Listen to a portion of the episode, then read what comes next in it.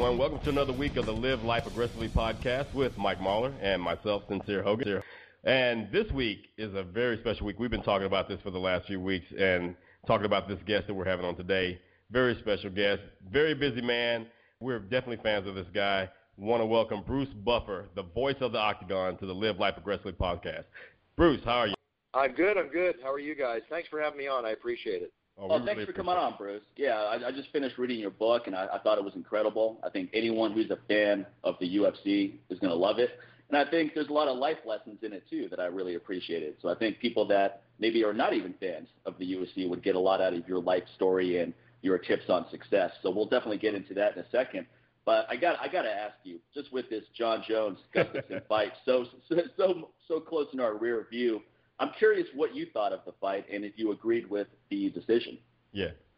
Well, first off, thanks for the kind words and thanks for taking the time to read my book. I really oh, opened my heart, put it out there. We'll we'll talk about that more. I really appreciate the words. I've been announcing in cages and rings now for 18 years or more. Okay. Mm-hmm. Uh, the UFC for almost 18 years. I've probably announced over 3,000 fights in the octagon. I've only missed two events, uh, Japan two, and when I couldn't be in Australia because I was in Vegas doing another show last year uh, in the last um, 17, 18 years. And I have to be honest with you, this is this is literally in the top five, if not the greatest MMA fight I have ever seen in my life. And that's yeah, I agree. I agree. What it did was it, you know, all the I'm not going to say the haters because haters will keep hating, right. but anybody that questions the maturation and evolutionary process of the fighter and Jon Jones, there right. is no question after Saturday night because he came up against every bit of adversity that you can in a fight, fighting somebody that had the length and width of him, which nobody's had. Um, the questions of he's fighting up, fighting blown up middleweight, you know, fighters, which is not my words, it's other words. All these criticisms out there. There is no criticism. Man's got a heart a mile long, mile right. wide. Uh, Gustafsson, you can't take anything away from him. I was blown away. He opened up at a six to five dog because I've admired this guy every time I've seen him fight, and this is one tough dude, and that was just ridiculous on the on the bookmakers' parts. I don't bet fights, but you know, I just thought it was absurd. Right. And it, it pointed it out. Now, as far as the decision, yes, I think Jon won the fight by the 48-47 margin. Uh, it all came down to the fifth round, in my opinion. And um, in order to beat a champion, that old story, you have to decisively beat a champion. Well, had I been told that the new champion was Alexander, I would have been okay with it. Right. You know, it was that close a fight. Right. But in my opinion, John Jon won by the by the point margin described. It's funny. Uh, Mike and I were just discussing right before you came on. Uh, another one of my buddies out here. He's also a ring announcer for. Sometimes he does it for Legacy, um, and also for another local um, promotion out here. We were always wondering, like, what's it like when you have to go up and announce a decision that you totally don't agree with? Like, how do you handle that? Because Mike and I was just saying how you always have your poker face on. You know, no pun intended. we know you're also great at poker, but you always have your poker face on, man. And it's just I always wonder what goes through your mind when you look down on that card and you realize, like, really, did they seriously do this? You know, the bottom line is, is don't kill the messenger. I'm a professional. right. Um, I can go have a beer afterwards or sit down in my seat and express my uh, my comments with Sean Shelby, the matchmaker, sits next to me, and then go out and you know uh, tell everybody else how I feel, whatever. But mm-hmm. at that point in time, I, my job is to be the announcer. Right. So I have to be unbiased. It's kind of like sitting and being a, a buffer zone in between two warring parties. You know, I got to be the calm one. I've got to, I got to tell everybody what's going on and create the excitement for the uh, announcement at hand. Um, but yeah, there's been many times, trust me, like the other week when I've got to say, oh, the blue corner, 30 27, and the red corner, 30 27. What the heck is that? you know, who's watching the fight? It's like, it's crazy. Dana said it perfectly. Do not put the fight in the hands of the judges. Exactly. Right, right. What are, what are some of the what are some of the fights that really stick out for you over the years? Because you've been doing this for such a long time. Are there, let's say, three or four that just really stick out in your mind? Well, there's there's tons that actually stick out. I mean, the right. You ones that were great, but to ask me a question like what is the greatest fight, I think I just said it. I never I never have an answer for that, but I have to say right. that is the greatest fight. Um, but when you think about the early wars of Randy Couture and Pedro Rizzo, mm-hmm. um, you think about uh, the lightweight fights. You know, Florian was it Florian and Sherk or BJ Penn and Sherk? Um, you got uh, Sherk, yeah. Yeah, BJ and Sherk. You got Henderson and Rua, which I thought probably. Incredible. Rogan and I were talking about this actually. Uh, both of us thought that probably could have been the greatest fight, but this just took it away. So every time I think I see the best fight, there's so much entertainment value going on in the UFC mm-hmm. that it's just a matter of weeks or months before I see another fight that I go, oh my lord, you know, wow. No, as fans, it makes it really exciting too, because you never know what you're going to turn into. So I'm a huge fan, and that's part of the excitement factor. What do, what do you do to prepare for each event? Is there a kind of a ritual process you go to to make sure you're in tip-top shape for announcing? Yeah, well, I mean, this might sound kind of like overblown to most, but I've been an athlete my whole life. I just got mm-hmm. back from training for two hours at the gym, and you know, when you're on the road 33 weeks a year alone, alone for UFC, not counting all my other appearances, there's sacrifices that are made. Sacrifices from your loved ones, your girlfriend, right. you know, or girlfriend. Excuse me, I might have got. so you know, have to make sacrifices from family and loved ones, and also the the way you take care of yourself is very important because you can age quickly traveling the way we do. No doubt. And, yeah. Um, it's important to eat right, nutritionalize myself, cardio on the road. I mean, I take a very serious approach. Do I ever loosen up and party and have fun? Absolutely, no question. But I, I'm a disciplined individual. I know how to take care of myself. And the big thing is, I never rehearse. If I rehearsed, as you read in the book, if I rehearsed, other than just making sure I know how to say the names phonetically, mm-hmm. um, I would really screw myself up, in my opinion, for the way that I like to work. Because unlike other announcers, with all respect, uh, my brother being the greatest of all time, and what he does is that they stand there so poised, concentrating on their voices, which is cool. I can do that. Believe me, I can do that all day long. That, but I'd fall asleep. You know, I, I got to move. I'm yeah. a physical individual. I'm a passionate individual. And if I'm going to put my life out there on the road 33 weeks a year for three to four days a minimum a week, I want to love what I do. So I'm a kid in a candy store. When I get in an octagon, I'm a fan first. Every night to me is the first night of the rest of my life. I don't believe in living on my laurels uh, whether it's a 360 jump or a 180 turn or whatever I decide to do.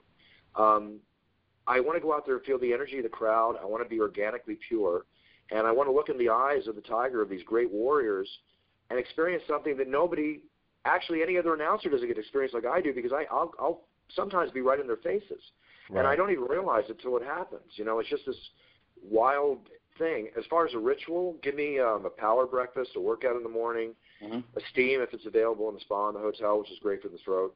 Yep. Some meditation, sing a little uh, uh, Frank Sinatra to myself to get my intonation down because mm-hmm. he announced everything correctly, and get out there and get to work. You know, do it raw, baby. That's the way I like yeah. it. And I was just about to ask you about that. Like, how do you keep your throat and keep your voice and keep everything in tune with so many fights, so many fights you have to call, and God forbid if you have a night like the one you had in Toronto the first time that GSP and Jake Shields met up, probably one of the biggest nights ever in the UFC. Uh, when you have something that big, where, or also at the end of the year, almost all the end of the year fights, seems like every fight is a main event fight, and you bring so much energy to each and every one of those fights. How is it that you consistently keep your voice intact? Well, we hear all these singers, professional singers, who have to get off right. the road. Someone like Lady Gaga or somebody like that, they have to get off the road because they have throat problems, throat issues, and laryngitis. And here you are, man. I believe that you're putting a lot more into it with your voice than any of these singers ever do. So how do you keep that going?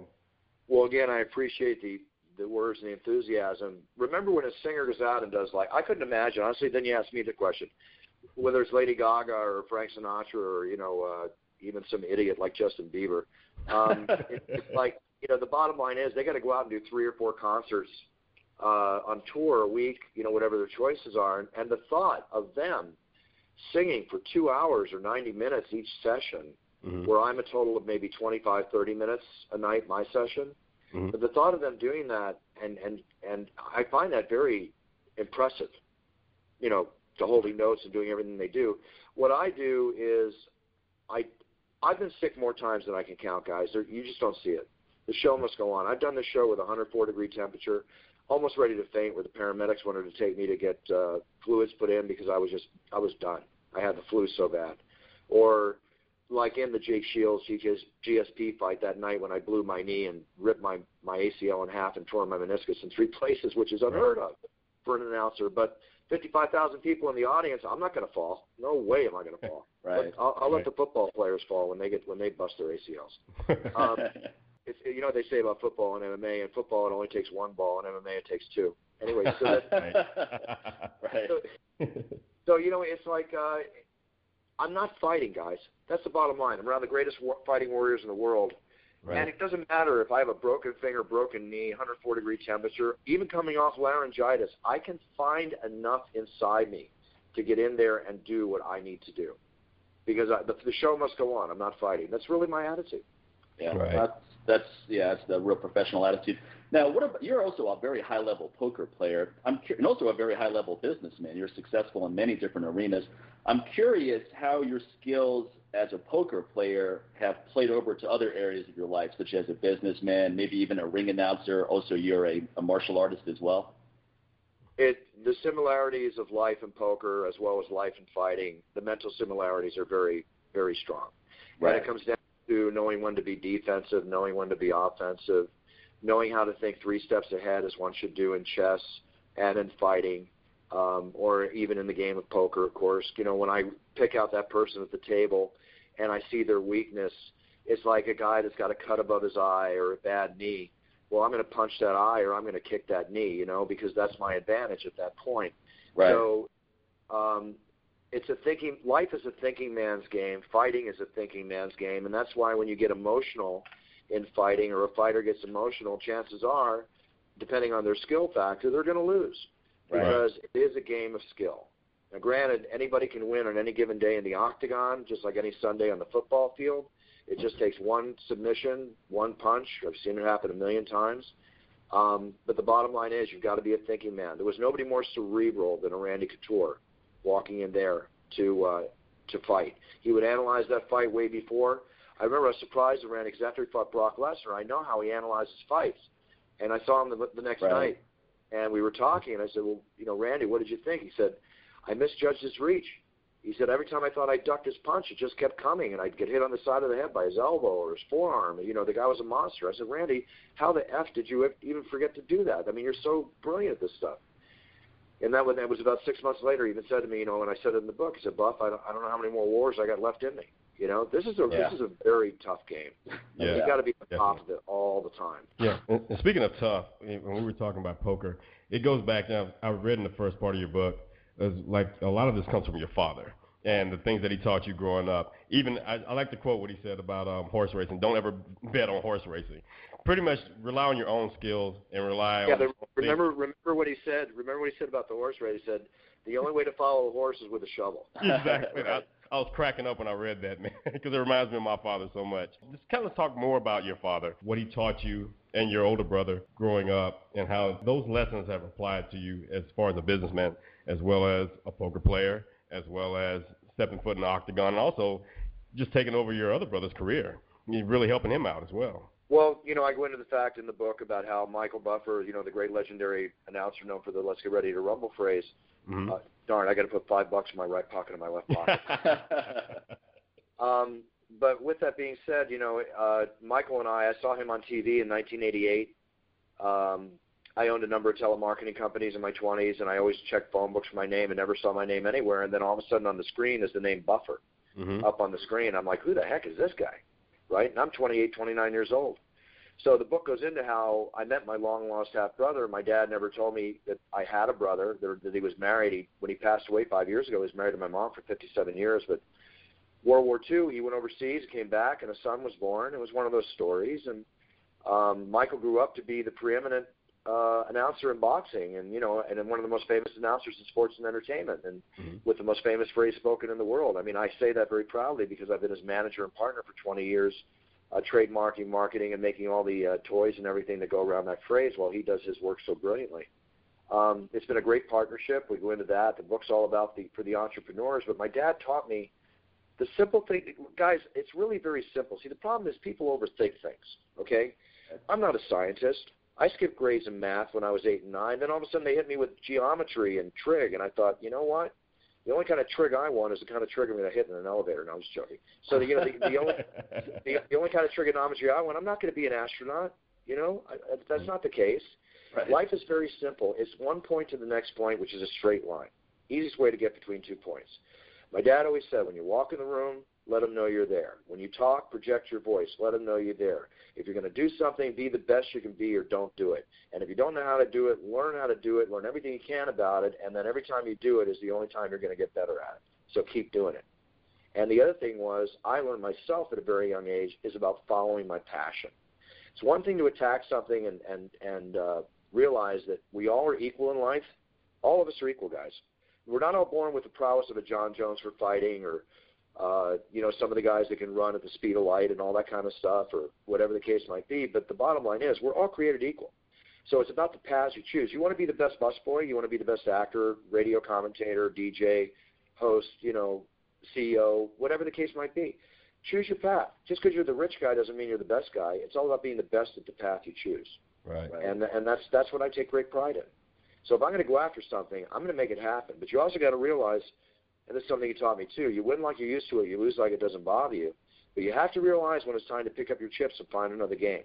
That Velcro hits your ass, and you can stay the game too long and lose everything. So right. I call it the bufferism I refer to in the book, which applies to everything I do in life. Mm-hmm. And pardon my long-windedness, windedness, but I get paid to talk, so obviously I talk a lot. um, BSC, balls, skill, and confidence. That's how I lead my life. And there's always got to be that 20% luck factor, which involves timing. Mm-hmm. So yeah. everything comes together. It's kismet, followed by passion. You make money at it. Then you wake up every day and you go, "Oh, I don't, I don't want to go to work." Well, I, I hate feeling that way. Not that I never have. Right. I want to wake up and realize that I'm going to have the best day possible. It's time to make it happen, and I love what I do. That's called being passionate about life, and you're living a lifestyle. Definitely. No doubt. When did when did you get inspired to become a ring announcer? You were managing your brother's career for a while. Was it through watching him and seeing his lifestyle? Was that part of the inspiration? And then, how much did he help you with developing your style? there's no question that watching Michael made me more interested in, in the ring announcer. I did motivational speaking before I ever met Michael in my life. I was used to being on okay. stage. Right. So when I watched ring announcers of old, even the even the lousy ones in the Rocky movies and stuff, except for Jimmy. right, right. Um, you know, uh, or you know, guys that say the last name twice, which is some of the most ridiculous announcing I've ever heard. But anyway, yeah, I feel like, I always feel like saying I heard you the first time. So, it, um, I always found it interesting because I wanted to watch the fights, you know, and that's yeah. when the inspiration was that he wanted to watch the fights, along with you know developing his job. But watching Michael and the debonair, bondish attitude that he brought to the ring announcing definitely made it more attractive to me. But I didn't want to go into ring announcing and be Michael Michael Buffer Jr. like Frank Sinatra Jr. Right. That was not my interest. I told him when we first got together, when I sold two companies, I was making a great living, guys. And I don't want to mention numbers, but I was making a great living in '92. Beach House here in California, Life of Riley, the whole bit. Not that it's never changed, but the bottom line is, is that um, I had it going, but I had no passion for what I was doing. And when I went to the Riddick Bowe Evander Holyfield fight in 1992, November 13th, I'll never forget it, uh, wow. at Thomas and Mack, and I watched 15,000 or more people go crazy when he spoke. When he did the Rumble, the Hulk Hogan and Jack Nicholsons of this world going nuts. I thought, you know, nobody's even made a T-shirt or a hat off this. It's not trademarked properly. It could be stolen from him.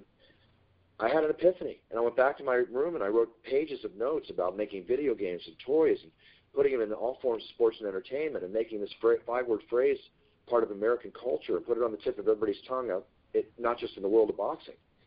And I, I said, I said, I'm going to sell both businesses. I'll be your manager. I'll manage your career. We'll be equal partners. I'll make these incredible things. And um, he said, How are you going to do all that? I said, I don't know. I'll figure it out. If I'm going to give all this up to do this happen, trust me, I'll figure it out. And I told him I wanted to be an announcer back then, and we agreed I wouldn't do boxing. There was no money in it, which is true. He's the only one making a real full-time living back then at it, doing 100 plus shows a year. And um, so I just took over managing his career and built it. And I said, "Don't worry, I don't need to do boxing. Something will come along." and the rest is history. yeah, no doubt, no doubt. And but here's the key thing: if I was going to do it, I wanted to be recognized for my own style. That's right. what I tell right. everybody when they when they write me. I want to be an announcer. I don't become an announcer. Yeah, because I'm curious if people have started comparing you immediately just because you have to say in the last name, going, "Oh, is this a Michael Buffer wannabe?" You know, just initially. Obviously, after they've seen oh, you for a while, you, you realize sure. you have your own style. Yeah, you can be sure in the first couple of years before I found myself yeah. you know, out there with the name Buffer, that's going to happen. Right. You know what? I mean, opinions are like a holes. Everybody's got one. There's always the keyboard warriors. I don't. no doubt. No say doubt. what say whatever you want about me. There's an old saying. It's not mine. I wish it was, but there's say whatever you want to say. Just spell my name correctly. I don't care. You know. you wanna That's a good point. yeah. 'Cause so many, so many people, I think, give up on pursuing so many goals because they get negative feedback from keyboard warriors and just jackoffs on the internet. And it's it's like you said, you have to just be focused on what you're doing and and not worry about all those naysayers. Otherwise, it's just If- going to drive you nuts. if you believe in yourself, if you work on developing your own style, see that's the thing. I, I wasn't interested in having a catchphrase. I was Right. not catchphrase driven. Every announcer coming up in the last 20 years, with the exception maybe the last six or seven, because they're now trying to copy me. Also, I've noticed, and I get reports of all the time, which is fine. Just don't take my trademarks, or we'll have an issue. Right. Um, so you know that's a, that's a sign of flattery, right? I No know what I do. Let somebody else go out there and rip off a 180 the way I do. I guarantee you somebody's going to leave a hip in the octagon. the bottom line is is that if you're doing it with your own style, you have a right to develop and attract whatever attention you want. And it's not uh, my suggestion to people is if you want to criticize, there's really no reason to criticize. I look at more as learning. I look at other people and say, what are they doing that I can develop or you know tweak if I want to? Do I like it? Is it something? I, this is how I built companies. I would look at the companies that are the three companies that do exactly what I was setting out to do, unless I was creating something new. And I would look at the best, most successful companies, and I'm not going to copy them, but I'm going to learn from them, right. and then to develop my own style. That's what people do. That's what everybody does. In Hollywood, there's 15 stories, scripts. There's 150 ways to tell each story. That's Right, the script. right. That's why all Right. you read today is is they're, they're remaking everything. Right. few generations ago was you know the day the earth stood still. They remake it. It's like you know Star Wars. You know becomes what it, it, it's nobody knows what works till it works. So try to make it work as best you can. right. What what had really inspired you to write your book? Because one one thing I really like, about, I love reading books about people, their story, how they become successful, hardships they've had along the way. So I really appreciated that in your book. But what really inspired you to get your story out there? Well, I've been asked for years about everything I've seen in the last 15 plus years, now going on 18 in the octagon. I have a backstory, which you read in the book, of an entrepreneurial endeavors where I've started, you know, companies and corporations since I was 19. Um, it's it basically uh, with my podcast that's been on for four years now on on the SureDog.com radio network. Uh, I've told so much about myself, and it's like people start coming and asking me more and more questions, and they want to know how I got here and this and how I did this and that. So when I blew my knee in uh, Toronto, Mhm. I Marlon Shirley, the Paralympian with no legs, had his company make me a special brace because I had to work every week, including filming that movie Here Comes the Boom. You know, just a week later. So I finally had a window three months later to get operated on by Dr. ElAttrache, who operated on GSP's knee and Tom Brady. And I blew my knee announcing GSP, and he and I both wound up in rehab. How funny is that? And we got operated on for ACL replacements. I, life is good. So when I was sitting in rehab with the machine making my knee go up and down, I actually was wondering would I ever be able to announce the way that I love to announce, or am I going to become one of those stiff announcers because I can't move properly, right? Mhm. And I thought if that happens, then I'm going to quit. I'm going to I'm going to retire because that's not the way I want to announce. I really Right. did, guys. And sitting in that bed in the rehab, I thought, you know, I started the book a year ago. I didn't like how it was going, and and uh, now there's tremendous interest, you know, to do the book. And suddenly, Random House, the biggest company in the world, you know, wants to do the book, and it's like, okay, let's do it. It's time. Let's do it. It's time. I told my story. I mean, I'm 56 years old. I'm not 26. I laugh at these right. books at 20. The situation, I call them the situation. The situation with a, with a, with a friend wants to read a book about the. I mean, you want to learn how to be a, a, a Malouk, you know? I mean, Snooki writes a book. You want to want to learn how to be a slob. Sadly, just- sadly enough, Bruce, probably quite a few people do. Exactly. That, that's a whole separate discussion right, about that. yeah, I mean, Paris Hilton, the right one. You want to know how to do a, you know, release a porn uh, a week before your TV comes out, so you strike some interest. Right. or you know, whether right. they about Kardashian, release a porn, have a big ass. Okay, you're successful. You know, it's like There- there's so much more to life, and there's no role models for the kids today. right. I, I feel so bad for kids. And I'm not saying I'm a prime role model. I don't mean to say that.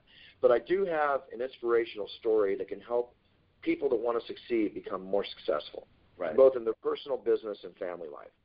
And I truly believe this. So I, I just try to do my part. But the scariest thing is writing the book and then before it comes out, because you don't know how it's going to be accepted. Mm-hmm. You know, you open up your heart to write these books. I talk about life, love, death. I got a chapter in there to all the girls I've loved before. I mean, you know, what is what, what the hell is Buffer writing about?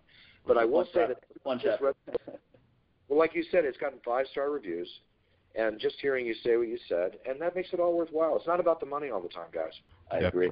Well, we know you have to go, and we really appreciate it. Sincere, did you have a last question? Oh, just one more question. Yeah, it was going No, I to. got. You can ask a couple more. I got. I got another five or ten if you need it. Okay, Awesome. thank you. Yeah, I just wanted to go back to uh, when you trademarked Michael's famous catchphrase. I'm not trying to put another five dollars in your pocket. Sorry, I'm not gonna say it. but anyway. Hey, I could use the five bucks. we'll PayPal it over right after Did the you ever show. imagine that those five words would generate over four hundred million dollars, man? Well, the thing is, is that I did. I had that dream, and I'll tell you what instigated it a little bit. Do you remember when Pat Riley and the Lakers were winning uh, championships, Yeah, and the three the three peat situation happened? exactly. What the big story back then was that he trademarked three peat. You know, before then, all you heard about were things like "Where's the beef" and stuff that would go through an Andy Warhol 15 minutes. You know. hmm Um, so I realized that he supposedly made uh, 1.5 million in uh, his own income off all the sales of three peat, which Hmm. really kind of like generated thoughts in my head about what I could do with Michael and the Rumble. And I'll give that an example of an inspiration for me, um, along with watching all these little phrases and realizing that I had to market this correctly. Otherwise, it was just going to become a "Where's the beef?" Uh, Right. rather a Warhol 15-minute phrase, Right. and all the stuff that I'm giving up is going to go away uh, if I don't, you know, do this correctly. So it's all about careful marketing, and it's not just having, oh, I, I got a phrase, I'm going to trademark it. You've got to show usage. It's not always that easy. You got to stay on top it. I spent, I can't begin to tell you how much money just to attorneys and and the process of constant legal trademarking, everything that goes into it. But you've got to show usage. You don't want to be just putting money in a fan and blowing it off in the wind. Right. So there's a lot involved, but it's not. Again, life is simple, guys. It's just about dotting your i's and crossing your t's. But it's all marketing. If you market a diamond and don't market it correctly, people perceive it as a piece of coal. You can have a piece of coal, like a Snooki, and market it, and then all of a sudden it's like a diamond because it's making so much money. But it's Right. really not. Piece of coal. Right. Yeah. Sorry, Snooki. You're just good for this. Okay, so that Right. that's just that's part of life. You know, it's sales. It's it's it's all it's all in the presentation. right. no doubt. And, and and you know, working for the UFC, obviously, from the outside, looks like a dream job. And I'm sure I'm sure you have a lot of fun, as you talked about in your book. But what are some of the negatives about working for the UFC? Not, and I don't mean like the management. I'm, I'm sure you get along with everyone fine. I just mean maybe being on the road too much, or just what, what are some of the things that are kind of the negatives of the job? Well, I'll I'll tell you that working for the UFC is is just it's literally it's great. I'm not a shill. I'll tell you the truth. Dana Okay. Lorenzo and Frank Fertina, Fertitta, who are responsible for us even having this interview, because without them buying this the UFC in 2001, we the, MMA would be dead. It would be No underground. It wouldn't exist. It would literally Yeah. be dead. No doubt. Right. I, there's nobody is going to disprove that theory to me. Um, we watched two companies spend 45 and 55 million dollars in one year just trying to be partially like the UFC. Right. So it's a great company. They're loyal. You're loyal to them. They're loyal. I laugh at all these fighters or a couple couple individual ex Gruntle fighters. You know whether it's my buddy Rampage or Tito. You know spouting off. Rampage made over fifteen million dollars. He's complaining that, he, he, that they didn't pay him anything. I announced his first fight in King of the Cage when he made five hundred.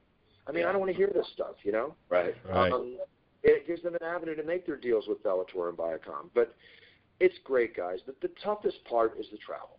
It's the Yeah. toughest part. You know, I, I've I've been in Atlantic City and hopped a private jet to get to Rio and do two shows in less than 24 hours in two hemispheres. Is it tough? No, that was James Bond. Cool. I dug that. But but then you know when you're suddenly you go to Brazil and then I got to get no I, I go to Indianapolis and I come home to LA for one day then I got to go to Milwaukee and I do the show then it's right to Brazil and then it's back you know it yeah it's tedious being on planes and you're away from your loved ones and makes relationships harder to keep you know strong and and all the other things go with it but thank God for modern technology with computers and Right. email and everything. Uh, yeah, both. Both Sincere and I travel a lot too for our line of work, so we can definitely relate to that. But I'm also curious, what do you do to manage jet lag and make sure your sleep is on point? Because those seem to be some, some of the most difficult things that people who travel a lot like us deal with. Sit down with a pen and a piece of paper, analyze your time zones, when you're taking off, when's the best time to sleep on the plane so you land as fresh as possible. Right. Uh, if possible, get right on a cardio machine, do 30, 45 minutes of cardio once you get settled in the hotel get your body pumped up, and then make sure you don't go to sleep that night until 11 or 12, sleeping to a regular hour the next day. If not right. noon, the body needs it. So yeah. sleep is most important. But I, you know, again, I can't begin to tell you how many times I don't have sleep. I mean, I'll yeah. be in an oxygen for two hours. right. Right. But that that's why you got to stay in shape to to deal with the rough moments when they happen. Right. No doubt. And you, you got airplane food, and you know, you're in a. It's not healthy being in an airplane. No, not no, at all. not at all. I'm honestly surprised I don't get sick every time I fly, such as 15-hour flight to Australia or Dubai, and it's just, I mean, it's, it's such a toxic environment. But uh, we know you have to go, so I'll leave you with one final question, and then we'll wrap this up. What is it? What do you think is it that really drives you to be a successful person? Because it seems like you've had this instinct for a long time. As a young man, you were working hard. You what do you so? What do you think is that driving force that makes you just want to be successful in every endeavor you go after? It's kind of like this. Um, my get back to my father and my mother. Um, I was raised uh, in a family where, and I saw my my dad always took care of us. We always were great middle class. Even when we moved to Malibu, we were middle class. We weren't rich, you know. And you read that story in there when I overheard how they couldn't pay the rent. Remember that story? Yeah. Yeah. Um, basically, being with them banding together as the loving family we are to survive. You know, when my dad had a hundred dollars left, uh, I remember one time we went to a collectible show when he stopped his corporate position where he was making a lot of money and said, "I'm going to quit with the money I have in the bank and start my passion, which is writing." And I wrote about that in the book, how he had his first book published, which was a rave with the New York Times, uh, you know, reviewers and all. Right. Um, and it's like he quit with the money he had in the bank, and that instilled certain, you know, theories of life in me to follow your passion and together we banded together and he had this collection a small collection at the time of military collectibles and pistols. And we started working those collectible gun shows. And i remember the first one we went to we sold seventy five dollars in books. That's all we sold. And we had we had some amazing collectibles on the table. But we didn't know how to do the business yet. We were learning. Right. so that seventy five dollars you know we, we we went out and had a great dinner. If my dad had a hundred bucks left in the bank his most important thing was that his family was happy and we always lived a good life. But then for some reason he could get knocked down to the canvas and get back up and make a crap load of money and build successful businesses. And he always took care of us. And it just instilled that, you know, that night that I overheard them they couldn't pay the rent, I told myself there's no way my family and loved ones, whoever they may be, in this case my immediate family, would ever want for anything in their life. I'm healthy, I'm young, I'm not lazy, and I worked hard, I always made money, and I always surfed more than anybody else. I partied more than anybody else, but I also worked with it with a focus better than most, and that's what helped me start my first company in 19 and and do what it takes to to learn how to do it. You know, college teaches you knowledge; it does not teach you application. You've got to get out there and do it. Yeah, no right. doubt about it. Agreed. Well, thanks, thanks so much for coming on, Bruce. Truly you know, appreciate you're super busy. Yeah, we really appreciate it. And your book, It's Time, My 360 Degree View of the UFC by Bruce Buffer. You can check it out at Amazon.com, Barnes and Noble, and bookstores all over the country. Bruce, is there a Audible.com version of your book? Um, we're talking about it now. Uh, you know, there's the Kindle and such, and I've released it in Portuguese in Brazil, and Oh, okay, released- great. There's, Nice. Yeah, I have three publishers in seven countries. It's in uh, there's six or seven. It's in the UK, New Zealand, Australia, Brazil, and Portuguese, Canada, and the U.S. And um, uh, the reception is, is just awesome. Uh, the big thing is is that when you buy the book, or if you buy the book, uh, if you leave a review for me at Amazon.com, and then you just send me an email through bufferzone.net. That's my site where you can hear my podcast and all the other things there. Um, get on Twitter and Facebook with me. So bufferzone.net, just send me a copy of your review, and I'll send out a, a personalized photo and a signed book plate for your book. Oh, very nice. So, All right. yeah, so it pays you, know, cost you twenty five whatever in the store, and get the book plate and sell it for forty two fifty on eBay. I know how to make money. Yeah, that's a that's a nice little lesson right there. I think I'll do that. I'm going to make a little money today. Give you a review after this show's over. and one of the other big things that I just like to push, if I can just like promote myself Please. a little bit, Sure. yeah, please. um, I get a big blast out of doing personalized recordings for fans. And I've done over a hundred weddings in the last year and a half. I'll, I'll introduce the entire reception party and the bride and groom for the first time being introduced as husband and wife. You know, walking Very down the aisle of love forever, right? so I make these big things. You can go to YouTube and see them. Um, anybody getting married out there, if you're a big fan, you want the full championship introduction, I don't make it costly. I you've got enough to pay for, but I do have to charge something. But I'm it's not about the money, guys. I get such a kick out of doing these things. It's fun. So I do I do it for cool. I do it for uh, people getting married. All I've even do it in Portuguese. You know, from Portuguese fans, they'll send me in and I'll, you know, I'll, tra- I'll just trans get it translated and I'll announce the whole thing in Portuguese for them. Very cool. Well, thanks so much again. And again, your book, It's Time by Bruce Buffer. Check it out, guys. If you, it's one of those books where you're going to get inspired. You read it and you're like, you know what? I'm going to go make something happen today. And I think it's important to keep getting that message because even if you're already a success driven person, we still need that inspiration from other people from time to time to give us our, our own kick in the ass to make Thanks. the most out of each day. So thanks again, Bruce. We really appreciate it. Thanks a lot, man. Well, thank you. Thank you very much. We're all put on this earth to do the best we can. And what I always say is treat everybody with respect. And if I can be motivating to you, great. But just know that I'm looking to you for my own motivation also. So we can feed off each other and, and let's all have a good time in life. That's all I ask. Sounds great. Thank you all right, so guys, much. do enjoy. Thank you so much. Take, Take care. care. Thank you. Take care. Thanks a lot. Bye. And again, folks, that's Bruce Buffer. Check out his book, It's Time. It really is a good book. You know, we're not just saying that because he's on the show. You know, if, oh. if I thought the book sucked, I would say, uh, I don't know if we, I don't know if we want to have him on the show because, you know, because I'm not gonna, book, I'm not gonna sit there and talk about what a great book it is, and in the back of my head it sucks. So I'm like, if we have the situation on the show, you know, we're not going to be talking about what a great book he wrote and what an inspirational figure he is. yeah, I think, I think we probably we probably should have someone on the show at some point who we we're not we're not we're not really a fan of at all. Just so it's just so it doesn't look like our show is like fanboy central, where we keep bringing on people like Bruce Buffer and Robert Greene and people that we're both fans of. I think it's time to bring us someone where like, look, man, your book sucks. And, you know, let's let's get into why. Like, why is it? Your book sucks, and can you please take this moment to try to prove us wrong? Us, I, I, well, we look, double we dare you. Can you please just prove to us that your book doesn't suck? Because from where I'm coming from, it sucks. And yes, I know opinions are like buttholes, but you know what? This one's pretty clean right now. I just took a shower. I'm thoroughly clean. Just that out there. And uh, we, you know, I think when we have some network mar- some pro network marketing people, I think that's when that topic will come up because folks, Every, yeah. Anyone who knows I mean, me knows I'm very anti-network marketing, extremely anti-network marketing. In fact, I had someone pitch me on network marketing recently who actually read my book. I was like, you didn't read the chapter which says why I hate network marketing? I mean, Mike, you're going to change your mind. They're, How much more? They're, they're kind of like they're kind of like the the female or the guy, or even the guy that like knows the hot lesbian, or the girl that knows the really gorgeous gay guy, but they're still going to try to date him so they can try to change their mind. Right. so that's what they're trying to do, Mike. They're trying to change your mind. I, they, I just hate that whole approach, man. Like when you when you think you're having an organic conversation, like we both travel a lot, so sometimes you're talking to someone on the plane or you're talking to someone wherever, and you're like, oh, this is cool, man. You know, I'm just having a nice organic conversation with a stranger, and then all of a sudden, 20, 30 minutes into it, it's like, oh, uh, by the way, I've got a business that I wanted to tell you about real quick. And it's like, oh, come on. Sure. Tell me that that whole nice conversation was for this point. I mean, that that is just such a lame way to get your business out there. Like, I would never talk to someone for like 30 minutes on a plane and say, oh, uh, let me give you my website real quick to check out my testosterone booster. And my, I mean, you know, I'll, I'll talk about my business. And if they're like, hey, that sounds cool, what's your website? Yeah, sure. It can come up in the conversation organically, but that's never my intent you know, with talking to a stranger, which is okay. At some point, let me steer this towards how to build my business or something. And it's, it's just such right. a lame tactic.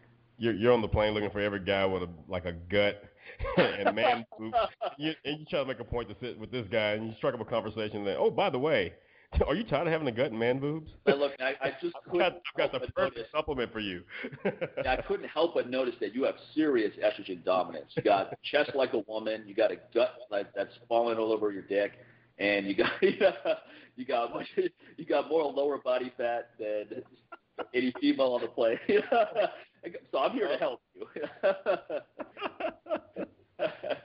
but you know, it's funny because it's happened to me so often with these network marketing pitches that whenever I am having a good conversation with someone, I'm always thinking in the back of my head, "Oh God, I hope that doesn't come up." Like, wait for and it, most, wait most for it. Most of the time it doesn't, thankfully. Most of the time it doesn't, but I, am always leery of that. But I tell you what, you know, at this point, I, like I remember I had a guy from Quixtar, like an Amway subsidiary, mm-hmm. that was pitching me on a plane one time. I, I got on the plane. He's like, "Oh, you look like you're a workout guy." You know, my company makes these. They always say my company. It's not your company. All right, you're not you're not a founder of the company. You're not a stockholder. It's not your company. You're a distributor. You're paying for the privilege to sell a product. I mean, that already right there is stupid. Why do you have to pay to join so you can sell a product? And that already right there is dumb. So I mean, I always laugh at the whole my company. It's like, no, it's not your company. That's that's the straight off of that. And then, but what's funny is this guy started pitching me on the products, Quixtar, all that stuff, and I was like, you know what? Uh, network marketing is not really effective for all these reasons. And then I counter pitched him for the rest of the flight. Mm-hmm. this guy looked so demoralized. He didn't have any argument for what I had to say. You know, he, he was just demoralized by the end of the flight. And I'm sure some some some hardcore network marketers listening to this are like, "Oh yeah, right. I'm going to send you an email right now and uh, convince you that this is the way to go." But you're not, folks. You're not going to convince me.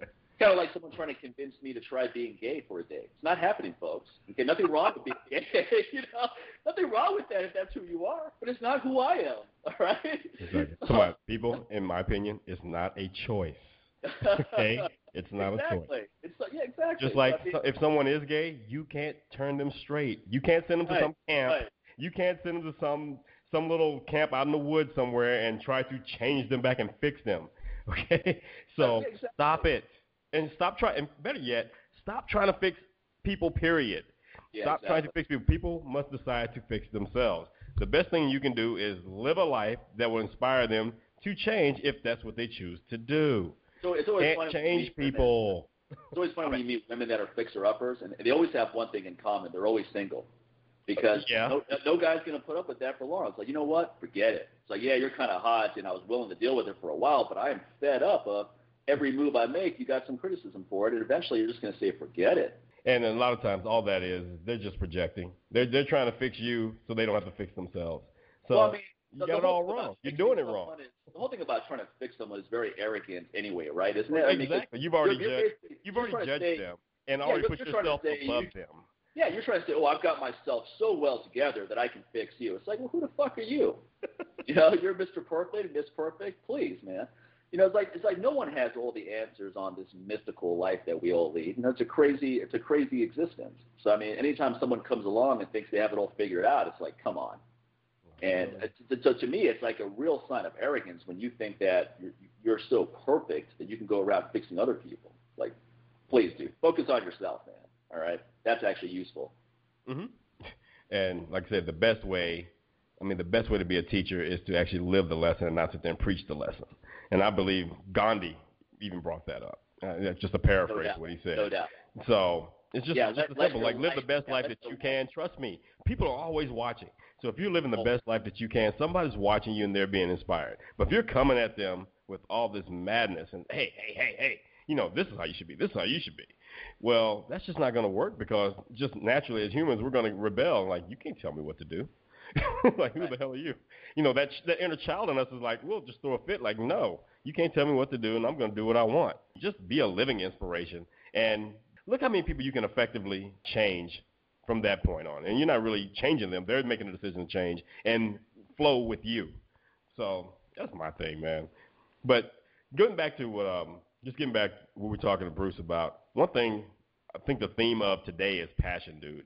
I mean, it's, Yeah. it's obvious that Bruce has a passion for what he does. And I was just watching uh, back-to-back episodes of documentary series on Fox Sports One on on Mike Tyson, um, being Mike Tyson.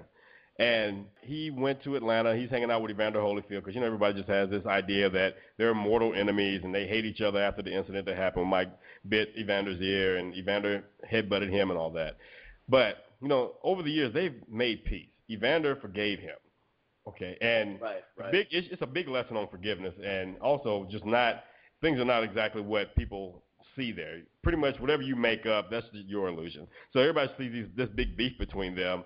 It's not happening. These guys are actually friends. They support each other. So Mike flies out to Atlanta to support Evander's barbecue sauce launch Right. at one of the stores out there, but also to go out and support um, Evander's son's amateur fight. His 15-year-old son was having an amateur fight. You can just imagine these kids are here, these amateur kids, they're getting into boxing for whatever reasons, and in walks. Well, they've already seen Evander because they know that his son is fighting, and just like they mentioned in the show, of course, everybody. Evander brought this up. He's like, of course, everybody wants to beat his son, so they can say, "Hey, I beat Holyfield's son." They're, they're used to seeing Evander there already supporting his son, but then here comes Mike as well. You can just imagine the feeling of these kids. Here they are, these amateurs just getting started, and here are these two enigmas that are here screaming for them and shouting them on. Now, even Mike brought up the fact Evander's a, an introvert. Evander's very quiet, and you'll see during that episode, Evander's just kind of quiet. He's calculating. He's thinking. He's again kind of like what Bruce was saying about Randy Couture being very cerebral. And Evander Holyfield was one of those fighters, very cerebral. So you can just see him really looking at the moves, looking at what his son's doing. And I can just imagine, probably in his head, he's probably putting together a game plan for their next training session, whether his son was going to win or not. It's just things that need to be worked on. But then you have Mike, who's just excited. I mean, this um, he was like a kid in a candy store. Here it is. This guy's been retired from fighting all these years. He's gone through all this madness. He's he's acquired all these accolades. He's pretty much, in so many people's eyes, known as the greatest of all time, right there with Muhammad Ali. But this guy is still excited from the sport of boxing, no matter what. In fact, he's he even admitted that's what he lives for is the amateur fights. The kids who are just coming up, they haven't been tainted. The money's not there. They haven't been corrupted. They're actually in there because they truly love it. They're putting their heart and soul on the line. They're hungry. And he's still very passionate about the sport. He's giving these kids advice. Hey, hey, stick and move, stick and move. Get more of the jab. Get more of the jab. And even the kid that end up losing, he even pulls him to the side and he tells him like, look, it's not personal. It's his business. Today was his day. It doesn't mean that you won't have your day. So don't let this set you back just keep pushing forward. You go in, you work on what you need to work on, you get back in there, and you get it done. But again, don't take this personally. Don't let this defeat you. Keep working hard. So there it is. There's, there's that passion right there. But also, a lot of that can be said for people in business as well. To say, or with our training. Don't let these setbacks just stop you, man. Don't don't take it personally. They happen. And what they are, they're not mistakes. They're not things to regret. They're these life lessons, man. They're experiences to help make you stronger and build you up. Trust me, that kid that Mike pulled to the side, he's never going to forget that day. Oh, and there's no telling what that discussion did. We may see that kid six, seven years from now in the octagon, and he'll go back and they'll show that clip from Fox Sports One. Like, remember this day on being Mike Tyson? That kid, that's me. And now I'm the featherweight champion of the UFC. It all started from that one conversation. Who knows? So no, you know, you never know how much effect you have on others. I mean, I've had people tell me that, oh, you know, I met you years ago. You probably don't remember me, and you told me this. I asked you something about this or that, and you gave me some good advice, and I just want to tell you that made a big difference, and I went on to do this. And I'm like, wow, that's awesome. And honestly, I've had the opposite happen too. I've had someone, I had a guy email me recently who said, you know, I emailed you back in 2004, and you were a real prick with your mm-hmm. response. Now, that, I'm just summarizing here. He went, I didn't read the whole email because I was like, come on, dude uh, even if I was a jerk in 2004, it's nine years later. You know, tell tell me the fuck off then, not now. Nine years, I don't even know who you are now. You know? anyway, I was, uh, but it just shows you how long people can harbor stuff. I was like, wow. And you know, I might I might have been curt back then because uh, there, I had a lot going on that year. Looking back, and I think I was getting a lot of emails with people trying to ask for a lot of free advice, and there were times where I'd get frustrated about that and be like, look, you know, I charge for this stuff and I'd give these kind of blunt responses. You know, I'm much more tactful now than I was back then. But anyway, that's part of the learning process, like what you're talking about. Mm-hmm. But anyway, it just goes to show you, man, that it, it, it can really, people can really internalize this stuff. You know, here's a guy who sent me an email nine years later.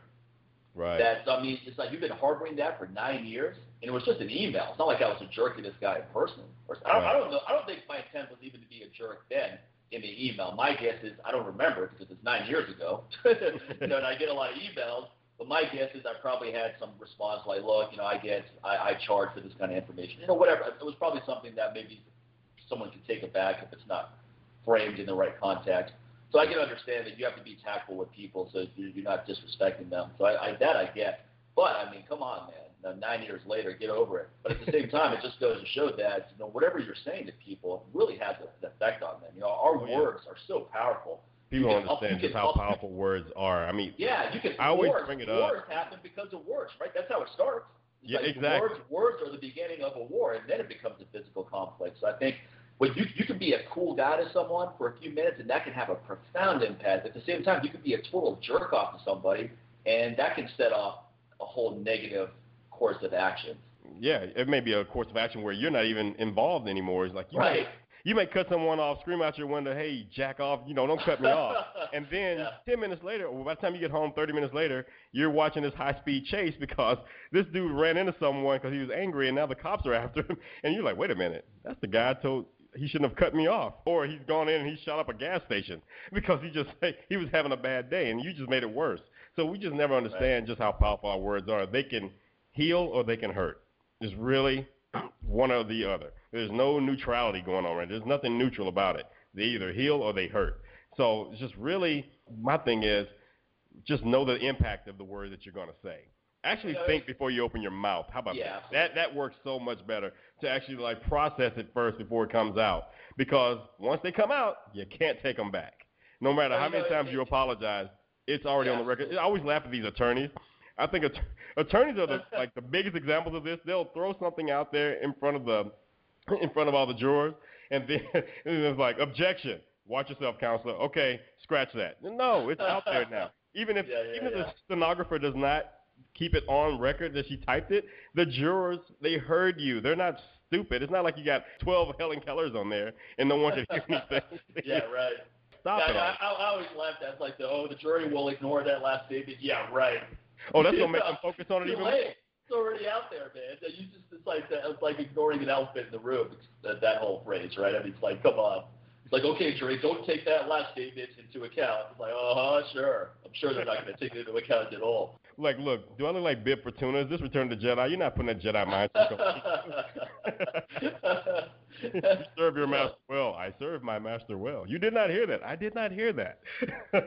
Yeah, how much does it cost to get into the club? Fifty bucks. Actually, it's free for me. Actually, it is free for you. Come on in.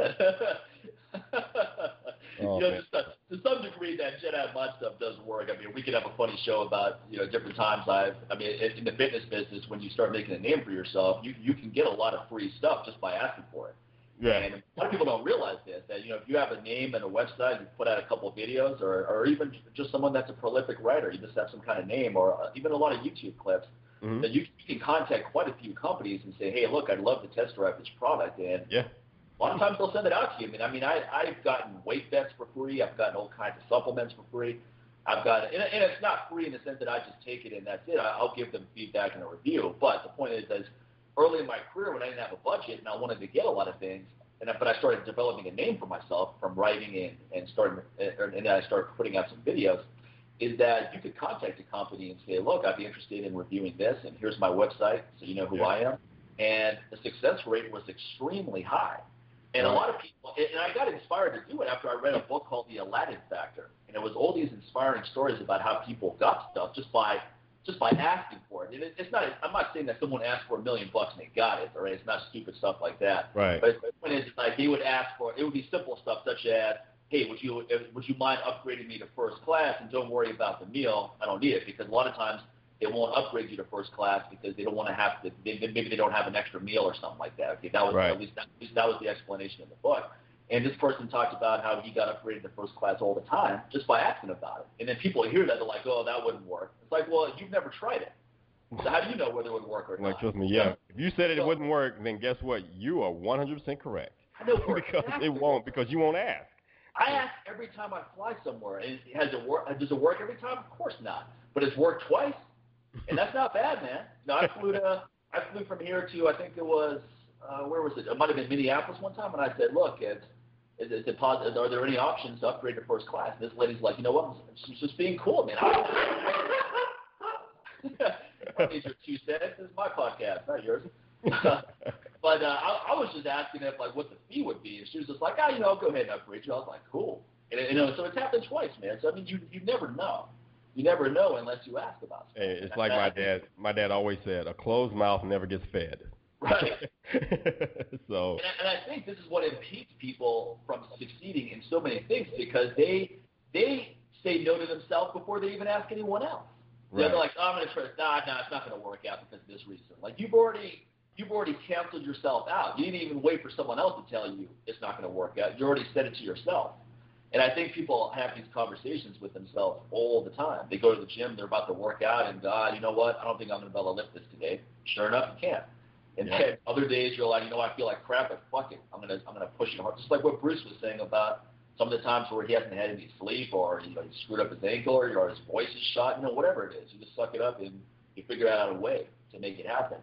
Right. And I, I, I think that's what a lot of people have trouble with is that they're their own worst enemy in the sense that they're the first person to reject their dreams, not someone else. Right. And when it comes back to those businesses you were talking about and people reaching out to those businesses, look, no one's saying just go ahead and become a beggar here. What we're saying is, when, yeah, just don't, don't email me and ask for a free bottle of testosterone booster. when you go to the businesses, you got to make sure that it's a win-win situation for them. Absolutely. So if you're going to ask for product, you'd better damn sure give a good review and not just like, oh, I tried this product and it was really cool. No, man, come on, put effort into it. Put some effort into it, and if you like, if you have a blog, blog about it. If you have a video camera, which everyone does, if you pretty much if you have a laptop, do a video review on it. So therefore, also you have that social proof that you have that you actually even have it in your hands. Right. So, right. You know, instead of just oh, okay, I want to make some money off this product. I'm just going to be in the field for this, even though I've never tried any of that stuff. Which right now in this industry, not just the fitness industry, but just internet marketing period, so many people becoming affiliates of whatever they think is going to be a big six-figure launch, and they'll sit right. there and they'll just spam their email list with this stuff.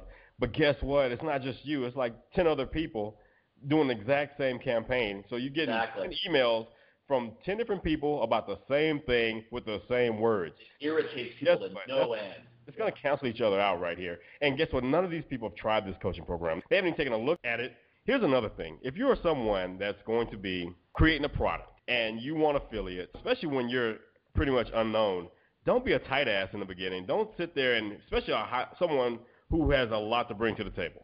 So if you have someone like Mike who has a big list, or you have Mike and myself who have this podcast and we have these listeners, when you have someone like that, you don't just come to them like, hey man, I want you to um, be affiliate and promote my product. Well, can I see it? Can you send it over to me? Can I check it out? Um, well, you know, you can buy it, you know, and I'll give you a discount. Are, are you what? Huh?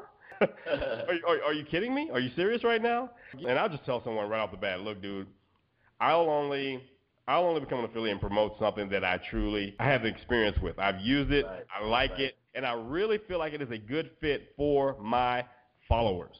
Right. Because I don't want to sit there and put my credibility on the line for someone who could give two rat's asses about me, my followers, and all they want to do is just get as many people as possible on their launch day to buy their product and then be done with them with no follow up, no support. I can't do that. So even if you're one of those people right now and you're listening, I won't do it. No, it's, it's kind of like that. Whatever affiliate program you join has to make sense for your business and model. So, for right. example, you know, like a pocket pussy, for example, wouldn't be a good fit for my website. You know, it's, I mean, I had to, I had to, I had to like focus to get that out without laughing. That was that took a little bit of focus for me right there. I was like, all right, Mike, say it without cracking up. There you go. but you know, besides Ken Blackburn, I don't know just, who else. Hold on, just the fact that you said that you messed up Skype. You know, oh, besides, besides Ken, I don't know who's going to buy it, you know, off my website. So I mean, it's, it's one of those things where you know, it's. Hey, it's, I'm going to be honest with you. Out of all the people on my list and that follow us, I don't want to know who's going to buy that. I want to know that way. okay. Wouldn't that be kind of a funny story? I don't want to know go over to someone's house. You go over to someone's house, like a friend of yours, and you, you're just looking around, and you see like a sex doll on the couch, and or you see a, pla- you, know, you, pocket put, you open up a drawer, you open up a drawer to get like a knife or something, and there's a pocket pussy in there. I'd be like, oh, it's time to get the hell out of this place. Or you just sitting there and you look at this. There's this canister just sitting on the mantle, and you pick it up, and it's a Fleshlight. You're like, whoa. you, if, folks, if you want a good laugh, you've got to go look at uh, the Fleshlight website. Though I mean, some of those those video clips they have are hilarious, man. Just just just just put this in on their website. If you go over there, uh, shower mounts. Okay, get get ready get ready to laugh hard. Okay, what's, what's really what's, what's even funnier since here is that the inventor of the Fleshlight is a guy who's emailed me before for hormone optimization advice, and there seems like a really nice guy, you know, really into training and stuff like that. But but I thought it was so funny that, that, that I actually got an email from that guy because I, I make fun of products like this all the time, and not not like in a demeaning way. I just think it's hilarious. It's not so much about the product that's funny; it's just who's buying the product. It's it's the person needing. Just like the ones buying all these these lifelike sex dolls. I'm not mad at the guy that created it. He saw a need in yeah, a market. Smart. To my, to my pardon my pun here, he found a hole and he filled it. Okay, there was a need for this in the niche. So I'm not mad at him at all. my thing is just the person that's buying it, like, wow, what's going on here with this guy? That he has to get a lifelike doll that feels like a woman, that seems like a woman, and that moves like a woman. Like, dude, just go get a woman. Trust me. Well, All you have to do is go to a club in Vegas. You don't have to go buy a doll. Just buy a drink for some of the folks out there. Okay, just go to a club, and that won't be meaningful. It probably won't end up being the person that you know that will end up being the woman you want to take home to your mom. Maybe it is, but the thing is, you don't have to use something artificial and and made out of polyurethane or whatever else. It's just like you just come on, let's Yeah, get back yeah, to reality yeah. here. My, my, my advice is just wait for the uh, technology to improve. You know, when it, when it's like the androids in Blade Runner, then it's a good, then it's a go, then it's a green light. but uh, Oh, man. oh man, what was I going to say? Uh, yeah, but, but you know, you know where this stuff kind of goes back to is that we're, we're kind of in this Facebook, Twitter, internet world where people don't have as much interaction in the real world as they used to. And I, Yeah. I think things like that kind of feed into that behavior. It's like, you know what, you're socially inept. And instead of improving those skills and becoming a better communicator and having real world interaction, don't worry about it. We'll send you a sex doll. You can stay home now and just get back to Facebook and Twitter and et cetera, whatever else you're doing. So I, I think I think that's the scary thing, and it's like what Bruce talked about, how there's kind of a lack of role models, and I think that you really you really have to take it upon yourself to find that inspiration, to find that role model yourself, and it, it's not going to be on reality TV and all these other moronic shows. So I, I think I think there's still role models there, and there's still inspiration there, but you have to actively actively pursue it. You, you basically where I'm going is you have to be your own best role model. You know, be the kind of person that you would go to to take advice from, the kind of person you want to be like. Oh man, I just can't remember. I'm trying to remember that that movie, that Angela Bassett and Tim Roth. Um, it was like this virtual reality movie, man. Yeah, yeah, yeah, yeah, yeah, yeah. It was Angela Bassett, and was, I think Cameron had something to do with that movie. He was the director or something like that. Angela Bassett was the heavy, right? She was like this badass security guard type person. Yeah, exactly. yeah. And then what was the guy's name? I I don't think it was. So Tim Roth was the main character, I believe. Uh, there was someone else in that movie. What's his name? He was in. He's in quite a few. I'm gonna look it up right now. Actually, while we're talking about this. I know I'm But, uh, trying to go through IMDb really quick. No, but that was that was that was a good movie. That was a good movie, and the the, the main actor was actually in a bunch of other things. Me I need to take some. I think it was uh, like '96. I believe that's when it came yeah, out. it was a while back. It was Oh. a while back, but uh, I'm trying to think of. He was in the English Patient. Oh. That's that's gonna that's gonna help trigger for me, which is also a great movie. He was in the English Patient. It was early in his career when he was in that movie with Ra- Ralph Fiennes. That's who. yeah, yeah, Ralph Fiennes. Yes. Yeah, Ralph Fiennes. That was a good movie though, and it kind of alluded to like what we're talking about. This whole like you're- he was addicted to like living in this virtual world. Was it Strange Days? Strange Days. That's it. Yep. Yeah. Yeah, that's a good movie. And it's like I like wasn't gonna be able to get off the guy- this I wasn't gonna be able to get off the show without thinking about this, man. I was like, Oh, come on, I gotta remember. Yeah, but it was, yeah, it was. Um, James Cameron did write it. It was directed by Kathryn Bigelow. This is earlier in her career before she started doing stuff like The Hurt Locker and so forth. Yeah. And uh, she also did uh, Point Break, which is a one of those guilty pleasure type movies. You know, yeah. it's kind of like it's kind of like Roadhouse, right? It's like you know, you're Come on, like, just uh, anything with Swayze. Come on, anything yeah, that's yeah. gonna anything that's gonna have Kim, our friend Kim Blackburn, quoting from. Yeah, it's gonna be a guilty pleasure. no, Roadhouse is one of those guilty pleasures. Like, well, there's no reason why I should be enjoying this movie, yet I am. You know, it's like, it's they're, they're surfers and they're criminals. What? Yeah, Point Break is kind of like that's like early in Keanu Reeves' career. You got to Exactly. go down, bro. It's got to be It, that it was way. it was during the Bill and Ted era right there. You know, this is pre Matrix. Yeah, people put their faith in you and they died. But again, it's, it's one of those highly entertaining movies. You can catch it like right in the middle. You're going to watch it all the way to the end. You know what I mean? Like wherever you catch it, you're going to be watching it from that point all the way to the end. But yeah, Strange Days really got into it, and it was very progressive because it really this is way before the before the popularization of the internet and so forth. It's- I mean, the internet was around, but it just wasn't as prolific as it is right now. This is 1996, where people people were like addicted to being in these virtual worlds. They would put these glasses on, and this guy just wanted to have he just wanted to keep reliving the experiences that he had with his wife who died. And or actually, it was his ex girlfriend. It wasn't even his Yeah. wife who died. That would have been a better storyline. It was his ex girlfriend, and he, he's like he just he just couldn't move on with his life. And a lot of people hear that they're like, come on. But a lot of people are not that far from it either. But what's Yeah. so funny that the setting of the movie was it was only uh, three years ahead of when the movie came out. The the year was it was set in 1999. That was the setting of the whole movie, right. which is so crazy.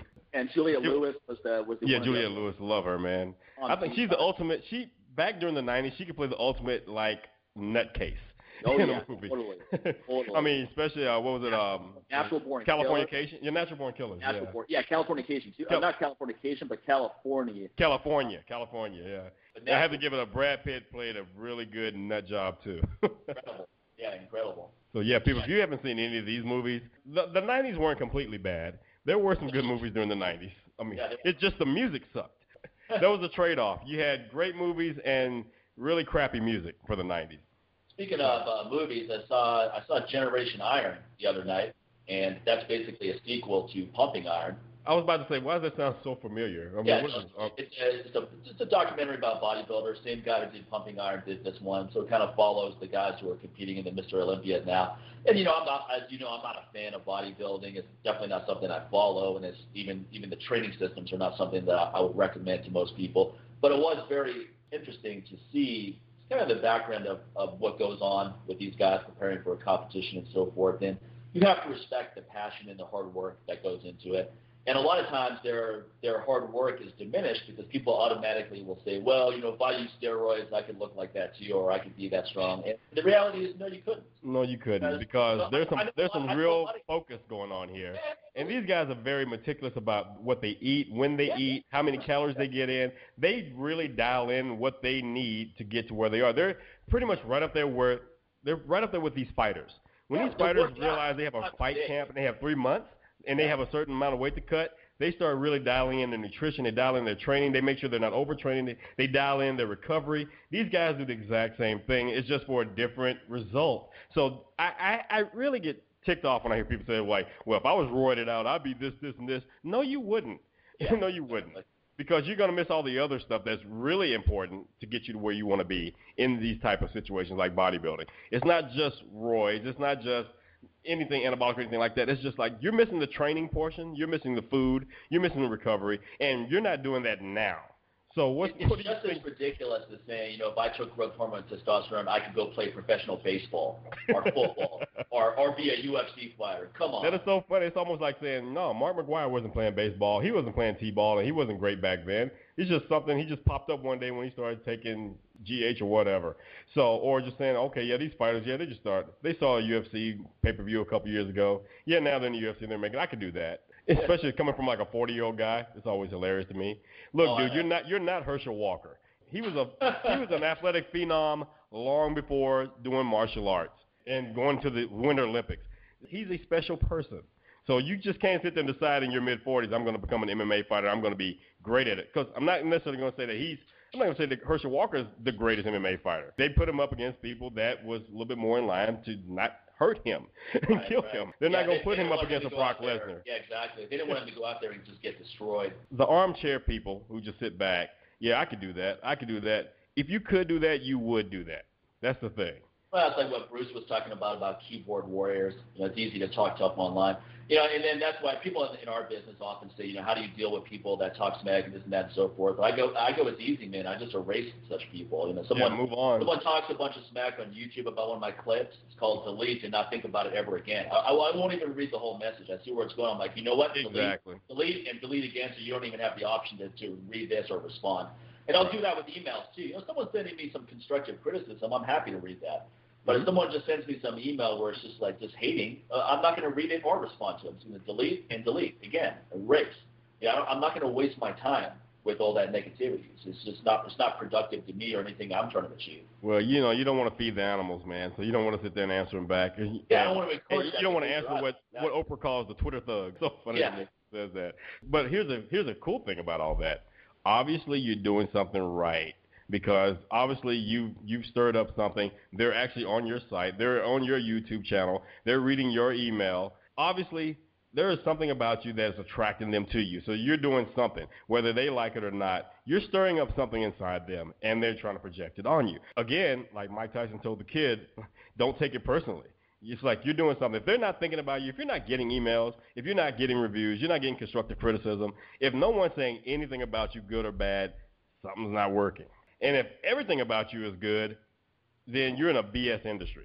You're you're Right, catering to right. BS people and a bunch of yes folks. You got to have some criticism. Otherwise, how are you going to grow? Oh man. Yeah. But uh, we, had, we had a couple listener questions. One was about, you know, what do you do when you're burned out with an exercise? Like this guy's been deadlifting for a while, and it's like each week is like a battle of attrition. He's just not he's not moving up on weight. He's feeling more beat up. And I think, I mean, you know, a couple obvious things would be to dial back the intensity and, and work on technique. But what you could also do is just switch to another lift that's similar but different enough that it's it's not going to work your nervous system in the same way, such as a trap bar deadlift. Trap bar deadlift, yeah. Yeah, or you could do good mornings instead, or you could do yeah. rack pulls, which is one thing I started doing, where you start the bar just below knee level and you pull from there. I'll do that once a week, and then I'll do a regular deadlift once a week, about three days apart. And basically, that just allows you to work on a, on the moves so you're still dialing in technique, but it, it just gives you a break because your mind can get burned out with the repetitive nature of training if you're just constantly doing the same moves over and over and Trust over me, again. As a GS athlete, I truly understand that. Right. So I mean, sometimes you just want to modify it slightly, or you could even, you, if you're doing an alternate grip, you could just do a overhand grip. You could do an extended deadlift where you're on blocks, so you actually increase the range of motion. So I mean, you could still deadlift, but just change, do a sumo deadlift instead for a while, trap bar, do rack pulls. Okay, and on, the other on. deadlift where they're, I've seen um, seen this. I haven't tried it myself, but the other deadlift where they're kind of doing a split stance where they kind of have they have the barbell between their feet. Right, like a stagger stance. Yeah. Yeah, so I mean, there's, there's something a, there's else. A, there's a hack squat where the bar is behind your feet. You know, that's another variation. Yeah. You can work on really heavy double kettlebell swings for a while to really work on the hip hinge and driving through forcefully. So and then you know, but most of the time it, it just sounds like you're you're too close to your one rep max and you just need to dial back the intensity. This happens to me all the time with deadlifts where I get on a nice roll and then I'm just increasing the weight every week and then eventually you hit that wall and the best thing to do at that point is dial back the intensity work on acceleration, work on similar but different moves. Just uh, give yourself a little bit of a break there, and you'll be back on the progress road in no time. And then another thing is the, question, the listener question was about leptin sensitivity, insulin sensitivity, and the benefits of longer stretches in between each meal. And he noticed that he finds that he doesn't have to eat anywhere near as much and that he's more energetic, and he was curious why that's the case. And it, it really, this is what insulin and leptin sensitivity is all about, because those hormones have become more sensitive. The receptors are more sensitive, where you're actually processing the food better, so you don't have to eat as much to get the same effect. And you're giving yourself longer breaks in between each meal, so you have more energy that can build up for optimal digestion as right. well. Your enzymatic pool is going up, and you have more time to process that food in between meals, as opposed to you know eating every two hours, where your body's still trying to process the last meal you ate, and now you're throwing another one on top, and then it's trying to process two meals now. Now you're throwing another one in the mix. So people that often eat frequently find that you're kind of tired all the time and you're hungry all the time, and that's not a good combination. No. So I think what I like is with the longer stretches is you find that you're not hungry all the time and you're not tired all the time.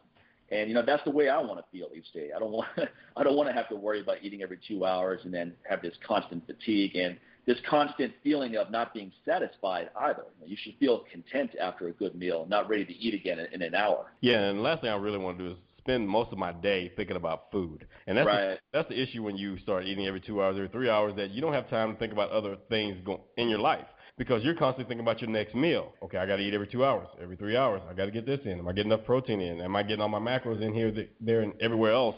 So right. when do you have time to actually live and do other things in life? Unless you are an athlete that is constantly you train, you eat, you train, you eat, you train, you eat, you recover, you sleep. Okay, if that's your life, then you have to train. You have to do these things according to that.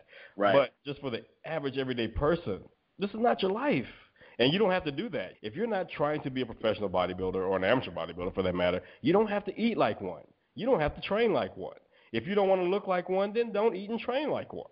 If being a high level athlete is not a priority in your life and that you're getting paid for, or it's something that you're trying to get to where you can get paid for it, you don't have to live that way. You don't have to train that way. You don't have to eat that way. It's so simple that sometimes it's complicated. But you have to ask, what are my goals? And so if your goal is just to feel better, look better, and not feel tired and run down all the time, then you have to really start to produce and put your life together according to that, even your food. So you have to ask yourself, what am I eating and how's this going to make me feel? If I want to feel better, then is this entire bag of potato chips really going to make me feel better? Or yeah, I want to feel better and have a lot of energy, but man, I'm all I'm doing is eating, eating, eating, and by the time I finish eating, I'm just feeling tired and I'm just feeling sluggish. Well, let's go ahead and try to remove some of these meals out of out of the way first of all. Then let's take a look at your sleep. How are you sleeping? Also, when's that last meal you're having at the day? At the end of the day, if you're eating at 11 o'clock and you're going to bed at 12:30, then you're going to feel tired because guess what? Your stomach is still going to have to work to process and digest that food. So always look at your meal timing as well in comparison to where your sleep is going to be. So no there's doubt. so many different factors. There's not just one thing, folks. It's always multiple things coming at you at one time. So you just pretty much have to pick apart each little thing one by one and just kind of experiment like, okay, maybe the food is on point, the sleep is not. So you have to sit there and that's why you have to document these things when these things are not going the way you think they should, that's when you have to document. You just can't leave the chance and take a, an, a wild guess. Yeah, exactly.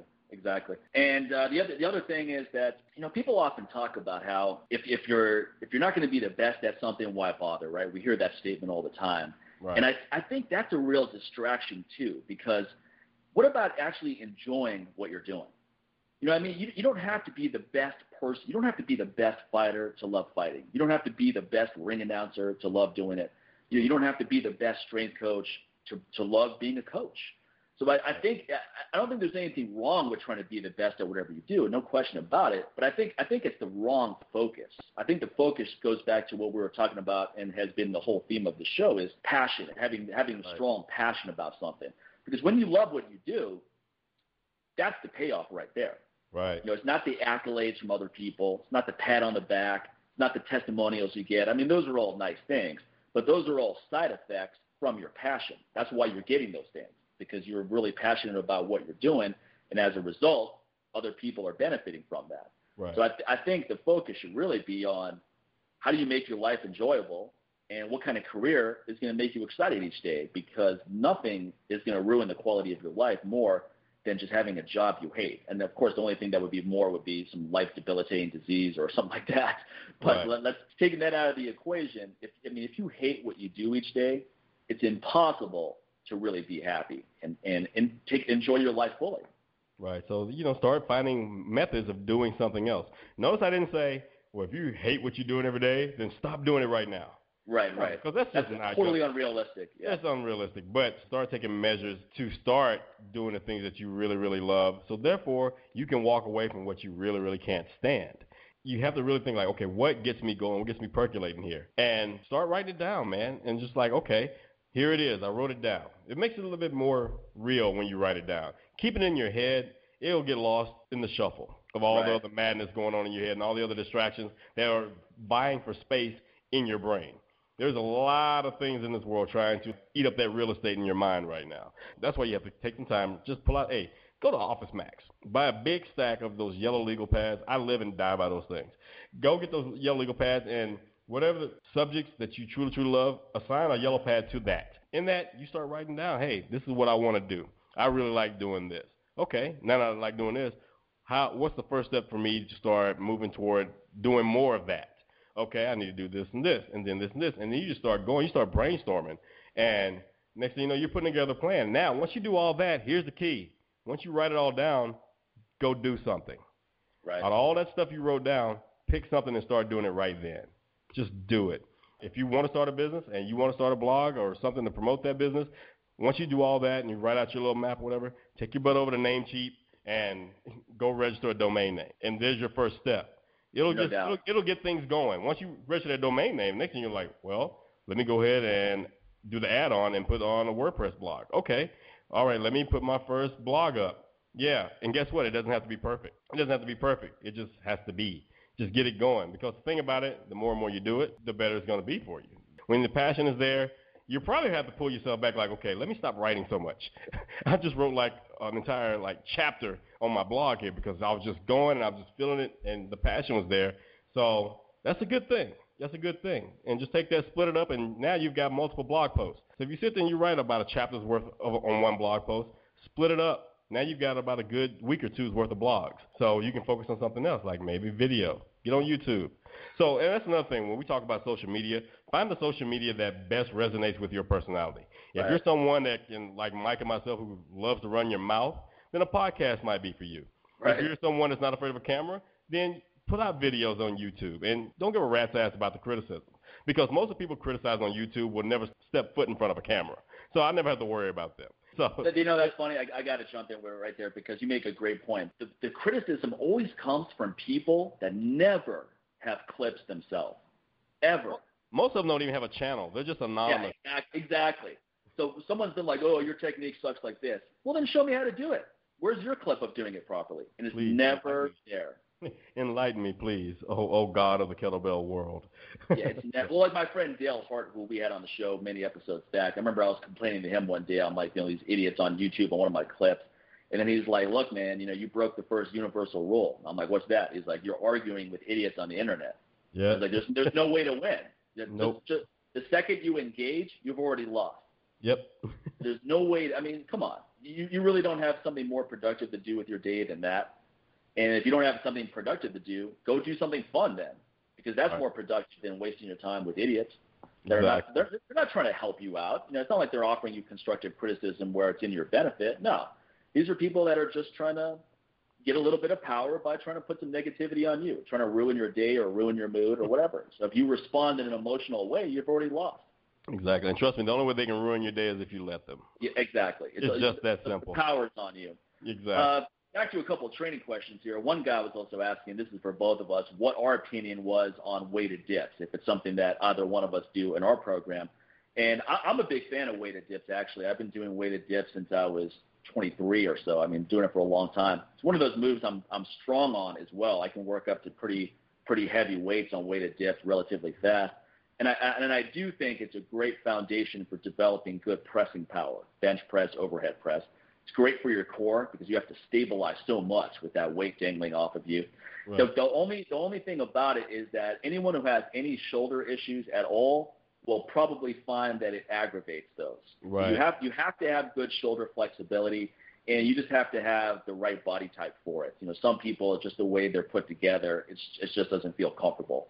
Yeah, and if other, you have a short other, humerus, it'll it'll kind of suck. You know? Exactly. Exactly. I mean, me, I've, I've been doing weighted dips for a long time, and even now, coming on 40, I still do heavy weighted dips. My shoulders feel great, but you know, kettlebell training really helps with shoulder stability and flexibility, and also I do a lot of Indian club stuff and things like that to keep hmm. shoulders mobile. So I think I think if your shoulders are healthy, no doubt you can do weighted dips. No, and it's one of the best exercises to just blow up your triceps. You know, if you're looking yeah, to get that's, big that's one triceps, of the reasons why I love to do it. And, um, yeah, and my favorite way to do it, I like throwing the chains around my neck. And what we have in our gym, we have these two parallel bars that uh-huh. we have on two benches. And sometimes I will throw the chains on on my neck, and what I'll do, I either do stationary dips like right there, or what I'll do is actually like do a, a walk, a hand walk you know, with my feet pretty much being parallel with those parallel bars, and just use that. That'll put a burning on your triceps just oh, walking yeah. across that. So even if you go and have like parallel bars at a look a local park or something like that, climb up on top of it, put your feet flat on the bars. You're pretty much in a position as if you're getting ready to do dip below the bar. But w- instead of doing actual dips, just start walking.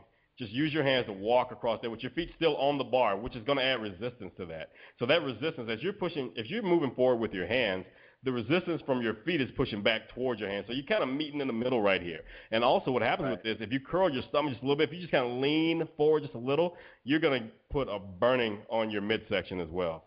So I like doing that.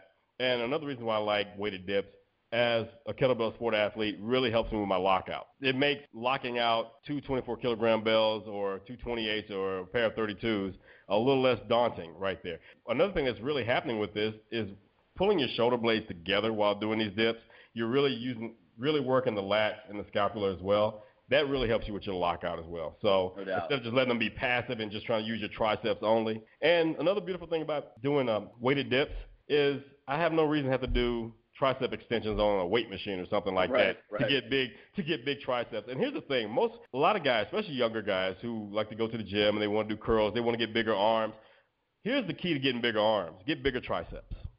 Yeah, that's the thing. That's true. Triceps to make up, yeah, they make up such a larger portion of your arms exactly. than than just doing bicep exercises. So I mean, it's I mean, you really can't go wrong with a combination of weighted pull-ups and weighted dips for yep. really blowing up the upper body. And weighted dips are often referred to as the upper body squat, and for good reason, because it right. really blows up your upper body, your shoulders, your triceps, your your lats.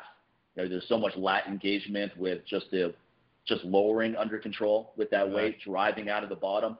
And that's and, the thing. Under Mike said under control, and that's the, I think yeah. the missing element a lot of times on dips and push-ups is on the eccentric portion of it. People just collapse. Exactly. They just, flop and right into it. That drop, you opened up the door for so many things to go wrong. You've lost control of your body. You've lost body awareness. So you just drop, and then what usually happens, you get that twinge in the rotator cuff or in the delts or whatever, even just even in your traps.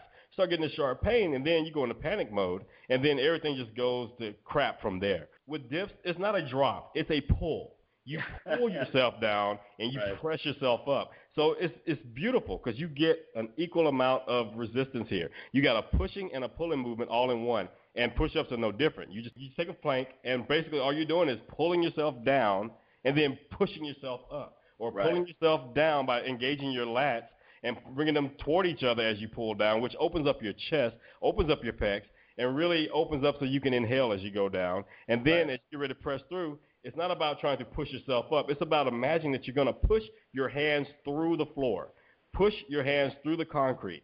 Imagine that you're doing that on the push-up, and then watch how those lats spread. Watch how that chest gets engaged, and then again, you've got a nice balance of push, pull, whether it's dips or push-ups. So that's why doing just those two things, and then if you add some some weight to it, like chains around your neck for the dips, or if you put on a weight vest to do your push-ups, I mean, there's no reason for you to not build muscle and size just from body weight exercise. Oh, no question, no question. And then dips, I mean, uh, dips are kind of addictive because when you start getting good at them and you're starting to put some real weight on, I mean, your arms just get so blown up after yeah. doing a really heavy set of dips. And you're just like, whoa, this exercise is fun. Just start with your body weight. See if you can do a full range without any pain before you even think about adding weight. And if you can't do a full range, you know, work on shoulder flexibility and mobility, and then gradually work into that full range. You can do half reps, but I wouldn't add a whole bunch of weight until you can do a full rep. In other words, right. if you can't if you can't do a full rep with your body weight, don't just do half reps with a bunch of weight. My attitude is work on increasing that flexibility and so forth. And you may find that a full range is just not optimal, even with your own body weight, maybe maybe a little bit more than half, and you're still getting some benefits with the triceps and so forth. So, you know, each person has to experiment with each different exercise and see what's the best fit. And I would keep the rep range relatively low starting off, just working on perfect technique, like what Sincere was saying, controlled negatives, slight pause at the bottom, explode out of it, hold the top for a second. No, don't get sloppy. I think that that's the one thing that irritates me the most about just seeing anyone work out is is really sloppy technique.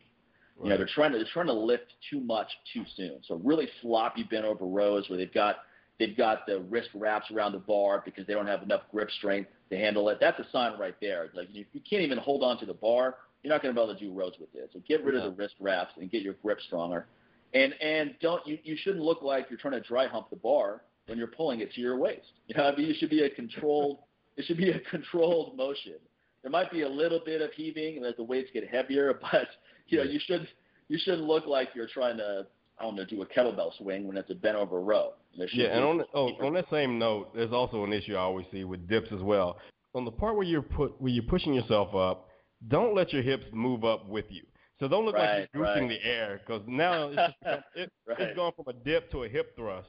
Yeah, so yeah, yeah. You got to know the difference between the two. Keep those hips perpendicular to the floor. Keep those hips in a 90 degree angle. And here's another thing, just to kind of help yourself out. If you're just starting off, before you even start doing weighted dips, on the lockout, don't necessarily lock out. Don't just sit there and grind your elbows.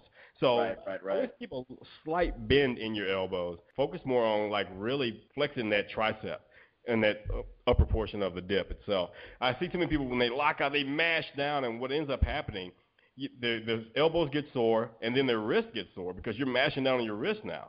But one thing about it, you can't mash down on your wrist whether you're doing dips or doing push-ups if you keep your elbows slightly bent.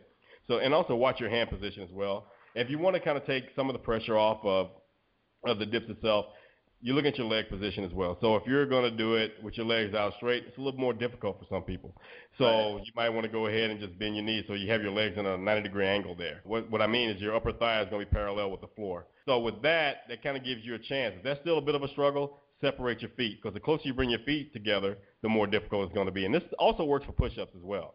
So when your feet are hip width apart on a push-up, that kind of makes it a little bit easier to do the push-up and take some of the struggle out of it than putting your feet together. So you have a little bit more of a base of support with that. Just little things you can tweak here and there, but out of all these different ways of tweaking it, this gives you more reasons to not have sloppy technique and just try to grind and fight through it. No doubt. But one one other question we had is, you know, combining kettlebell training with barbell work, other things. You know, we get this all the time. So just to answer it again, you know, there's, there's several different ways to go. I mean, we could have a whole episode talking about all the different variations. One way that's simple is you do barbell powerlifting work, stuff at the gym two times a week, right? Monday and Thursday. Tuesday and Friday, you have kettlebells at your home gym. Do a bunch of metabolic conditioning. You know, pick five moves that cover the whole body. So upper uh, clean and press, kettlebell swing, renegade row, front squat, you know, whatever. You know, just just pick a bunch of different moves where you're getting a full body workout, and take short breaks, go through it circuit training style. And so that's one option there. And the other option would be if you have everything at your home gym, squat rack, barbell, etc. You could do kettlebells at the beginning to fire up your nervous system, something like a double snatch or double swing, relatively low reps just to get yourself ready to go. You could do some high rep stuff at the end of a workout as a finisher. You can do kettlebells for core moves in the middle of your workout, Turkish get up, windmill, side press, things like that. And uh, you could you could instead of doing barbell presses, you could do heavy double kettlebell presses that day. Then do barbell bent over row. You could do a barbell squat, double swing, uh, swings in between each set to stay loose. And there's so many different combinations, but just remember that kettlebells are weights too. So it's not like it's a totally. Now people often I remember when I used to do just kettlebell only workouts, people would ask me, "Oh, do you, do you lift weights as well?" I'm like, "Yeah, kettlebells are weights, buddy." So I mean, don't look at them as a totally separate system altogether. You can interchange a lot of these different training tools. Yeah, it's so funny. Well, doing snatches or swings, and someone's like, "Yeah, these are really cool, but um, we're gonna do cardio too." I'm like, yeah. I'm like, like, like, do another do another 40 reps, then ask me that question. Exactly. do some do a hundred hand to hand swings right there, and come back to me, and let's talk about cardio. I would tell people like, look, cardio is pretty much anything that's gonna get your heart rate going. Traffic on Interstate 10 here in Houston is cardio for most people. Okay, so it gives you a nice little increase in your heart rate when you're driving around here. So that's cardio right there. If you're just looking for simple cardio, something's gonna get your heart rate up. So no, don't, don't don't just think that cardio is always gonna be confined to just getting on a treadmill or doing long extended runs. Which after a while, is, is that really becoming cardio at that point? When you've been running the same distance over and over and over at the same pace without right. any kind of change up in speed or anything like that. It's just sustained. Right. Is that really cardio? I mean, yeah, everything's cardio. As long as your heart is beating, it's cardio. Right. Right. And then final question, and I think we'll wrap up is, and we get this one fairly often too, is advice for older people, older guys working out, older women, how things should change. And I think we've addressed this before, but we can talk about it again. And then we'll we'll have some guests come on too, like a friend of mine, Brooks Kubik, author of Dinosaur Training. Know, he he actually has a book called Gray Hair Black Iron, which is all yeah. about 40 plus training advice for people in the 40 plus range. Really, my attitude about uh, older training is it really depends on how much mileage you have on you. I mean, you could be 50 with not a lot of wear and tear just because you've taken care of yourself for most, so many years, where you don't really have to modify too much. I mean, you, you you have to really dial into restoration, make sure your sleep is good, but you can still push it pretty hard in the gym, no problem.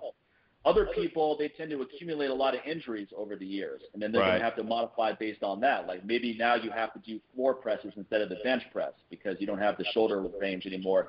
You just have to look at what exercises are the best fit for you and balancing intense training with restoration. Exactly, and most importantly, recovery, recovery, recovery. Yeah, really. Recovery, recovery, recovery, people. I, I get so tired when people are like, ah, I don't have time to do that. Well, you don't have time to train. If you don't have time to recover, right. you don't have time to train. You don't have time to make progress either then. Exactly. you know? So recovery. Take a walk, stretch, do yoga, meditate, do joint mobility, pick up some Indian clubs. Have enough respect for your body to incorporate these drills into your training, beginning and after your training, and on days you're not training. You'll actually get more benefit from them than actually doing the actual resistance training itself because you can't have one without the other. If you're not recovering correctly, your resistance training is going to be futile. And I, and I think swimming is great. Oh, swimming is awesome. Trainees. I think it's Let's great for anyone, but definitely older training. Yeah, it's, it's so good for this active recovery. I'm going to go do that today. Actually, I'm going to go over to the Palazzo pool after this, after we get off the phone here, and I'm going to go sit in the hot tub. I'm going to go swim some laps, and I'm, and I'm just going to relax for for this today. Today's my day off from working out, and then tomorrow I'm jumping in hard and I'll, I'll I'm definitely going to have a great workout tomorrow because today I'm really going to take care of restoration. I'm going to fuel up properly, get a good night's sleep. Bam, wake up tomorrow ready to crush it. Yep. So I mean, if you want to have good workouts and you want to have training and longevity, you have to restore. You have to make sure your restoration is dialed in. And speaking of restore, my new supplement, Restorezyme, which is a systemic enzyme, systemic, systemic enzyme product that really helps with inflammation and so forth, will finally be out. I'm estimating October 10th. There was a little hiccup. It should have been out this week, but there was a little hiccup on the on the quality control side, which I won't get into. But obviously, I'm not going to release anything until I know the quality control is perfect. That's one of the reasons why my testosterone booster took so long, is that we kept on having issues with making sure that was dialed in. Mm-hmm. And it hasn't been as bad with this product, fortunately, but there was a couple concerns where I'm like, look, if that's what's going on, let's start over and do another batch and make sure this is done right. So that's basically what happened there. But anyway, it's going to be out. I've gotten word that they're they're putting the labels on the bottles as we speak, and that it should ship out to my fulfillment company late next week at the latest, and that means I'll have it the following week ready to go. So I'll, I'll do a I'll do a pre-release special when I know that the product is actually on the way to right. my fulfillment company because for those of you that sell anything, pre-releases can be a nightmare because often, I mean, for example, imagine if I thought my Restorezyme was coming out on September 15th and I did a pre-release on September 9th, and then I find out it's not coming out until uh, October 12th or so. People are going to be like, what the hell? So that's why pre-release is a pain in the ass because more often than not, it takes longer than you think to actually get a product out there. So don't do a pre-release special until you have a tracking number that the product is on the way to whoever's going to ship it out to your customers. because yeah. until that information is there, you don't know. You know, there could be who knows what delay could come up. There's always delays happen all the time. I, I've put together three nutrition products now. Every single one of them had delays. My testosterone booster was the worst. There were so many delays with that, but I, I learned so many lessons where that's not going to happen again, where there's that many delays. But there's still delays. You know, even doing things right, things happen. So you, you right. kind of have to expect that. Things are always going to take longer than you would like it to. But I haven't been taking systemic enzymes since I ran out of Exelzyme, which was the product that I was taking before I designed Restorezyme. And I haven't gotten, I actually ran out of Restorezyme, which I was taking a couple weeks ago. So I haven't been taking anything for a while. And now I realize real well what those systemic enzymes were doing for me because I'm so much more sore from hard training workouts like barbell squats, deadlifts, etc., than I am when I'm taking enzymes. You know, they make a huge difference for recovery. So anyway, I'll have a bunch of information about that, and we can talk about that more on the show. I might have a an enzyme specialist come on at some point and just really break it down how they work and so forth. But you can find out more about that at mikemahler.com. Make sure you're signed up for my newsletter list because there will be a pre-release special with a coupon code that you're not going to be aware of unless you're on my list. I'm not going to put it on Facebook. I'm not going to put it on Twitter. And I'll probably talk about it on the show. But make sure you're on my newsletter list so you get that code and you get the discount. It's going to be a 15% off coupon code for the week before the product comes out. Once it's in stock, bam, that code's done. It's nullified. So you want to jump on that when the opportunity presents itself. And then also make sure to check out my testosterone booster, and my recovery oil. I get testimonials for both every week. It's really gratifying for someone to put out a product and, and see the impact it's having on others. It's awesome. It's incredible. So I'm looking forward to getting more stuff out there. And then workshop wise, I've got a course with Dan John and Sabina Scala in the UK next month, which is sold out. So if you want to have a chance to get into that course, shoot me an email and I'll put you on the waiting list and we'll see if we can squeeze you in either someone drops out or maybe we can accommodate a few more people. And then the following weekend, I'm doing a course in Dublin, Ireland, and then that's it. No workshops for a while, as I've said a million times. In fact, I even had someone email me the other day asking if I could give a lecture somewhere, and I'm saying, nope, no lectures, no workshops, not forever, but just for a while. Good, good four to six nice months. Try. Nice try. good four to six months. I'm taking a break, and that's it. I'm taking a break, and I'm just going to focus on other things. And how about yourself, man? What, what do you have going on? Next month, uh, Ken Blackburn and I will be teaming up as the IKFF is doing their certified kettlebell teacher course. The level one and level two will be here in Houston at my gym, my partner Mike House and my gym. So you can find out more about that on my blog at newwarriortraining.com. Just go to the tab where it says workshops and certifications. There's still space for the level one and still space for the level two as well. So if you have any questions about that, just email me. Um, all the contact information is there on my site. So that's what's coming up first of all. I believe that's the same weekend that you will be over in the UK, as a matter yes. of fact. So for those of you not flying to the UK, fly on out to Houston and vice versa. so so, so one of us can see you. Right after that, a month after that, in November, we have the World's Kettlebell Championship going on for the IKFF in Novi, Michigan, the better part of Detroit. so that's going down in November as well. So and it's, now it's a two-day event. It's gotten so big Steve and Ken have done and Ashley have done such a great job, man, with this in the last few years and really putting together this this competition each year. It's just growing and growing and growing to the fact now that it, it covers two days. So I know on day one is going to be pretty much for all the long cycle athletes, and then day two you're going to have your other events as far as biathlon, uh, um, snatch only, chair press, two days worth of things going on. They're capping it at 200 registrants now. Getting 200 people is nothing at this point for them. I think last year, man, I, I think it was somewhere close to like 170, 180, something like that. It was madness, and that was all in one day. If any of you are out there interested in competing kettlebell sport, it doesn't matter where you're starting. If this is your first, it would be your first competition. No big deal. No one's looking at you. No one's judging you. It's a very tight knit community where they're cheering you on. No one's judging you. Get on that platform. Get a feel for what it's like, and then I'm telling you, you'll be hooked after that. It's a good chance to do that. And if you are interested in doing that, hop on over to my site, um, oh, excuse me, hop over to the IKFF site, go under their events, and you will find Worlds under that. Sign up for that, get your spot, and get going. If you need any help with coaching, GS wise, hit me up, and we can work something out. So and get you ready for all that. I have no problems in taking on a few more clients as far as GS coaching, since hey, that's what I'm doing. I have room for a few folks for that. So just contact me. We can figure something out. But other than that, man, that's what's going on on my side of things. Got some other things going on that I'm, you know, doing with my wife's nutraceutical company as well, and waiting on your enzymes to come out as well, man, and give it a try so I can let everybody know how it's working on my end as well. Um, you'll be you'll be getting a couple bottles in the mail for sure, no doubt. Awesome. It's funny because same thing you just said about the exozymes. Like I haven't bought any enzymes since I finished my bottle of exozymes that I got from you a while right. back. And I, yeah, I feel the difference. it's a, and, and it's funny because even my naturopath would ask me like, "How's how those um, enzymes working for you?" I was like, "Oh, they were great," and I recovered a lot faster. But now, after doing sprint snatch sets, it always feels like two days later, like someone's just driving their elbows in my traps most of the oh, time. Oh, it's ridiculous, especially after teaching a workshop. So I'll, I'll take the enzymes during the day because you're, you're on an empty stomach, and I'm just loading them up. I'll take a, a bunch of them afterwards. Yeah. And then usually the next day I'm not stiff at all. And yeah. but, but I have, but the last few workshops I've taught, I didn't have any enzymes, and man, I'm stiff as a board the next day. I was like, whoa so I mean, the, the enzymes is one of those things when you're when you've been taking it for a long time, you're wondering if it does anything, right? Because you get used to it, you just think it's normal. It's like, yeah, I yeah. recover well, and I'm not sore. It's, eh, it's just normal. And then you stop taking it for a long period of time, like six, seven weeks, and then you're like, whoa, this is what it's like not to have those in the arsenal. So I mean, I can't wait to get back on it myself. And yeah, man. More than anyone else. I can't wait to get back on it. So that's going to be cool. And then uh, let, uh, that's about it for right now. Make sure you use coupon code LLA to get 10% off my products and Sincere's video. And also, you get 30% off Sincere's video yeah. with the coupon code, 10% off my products.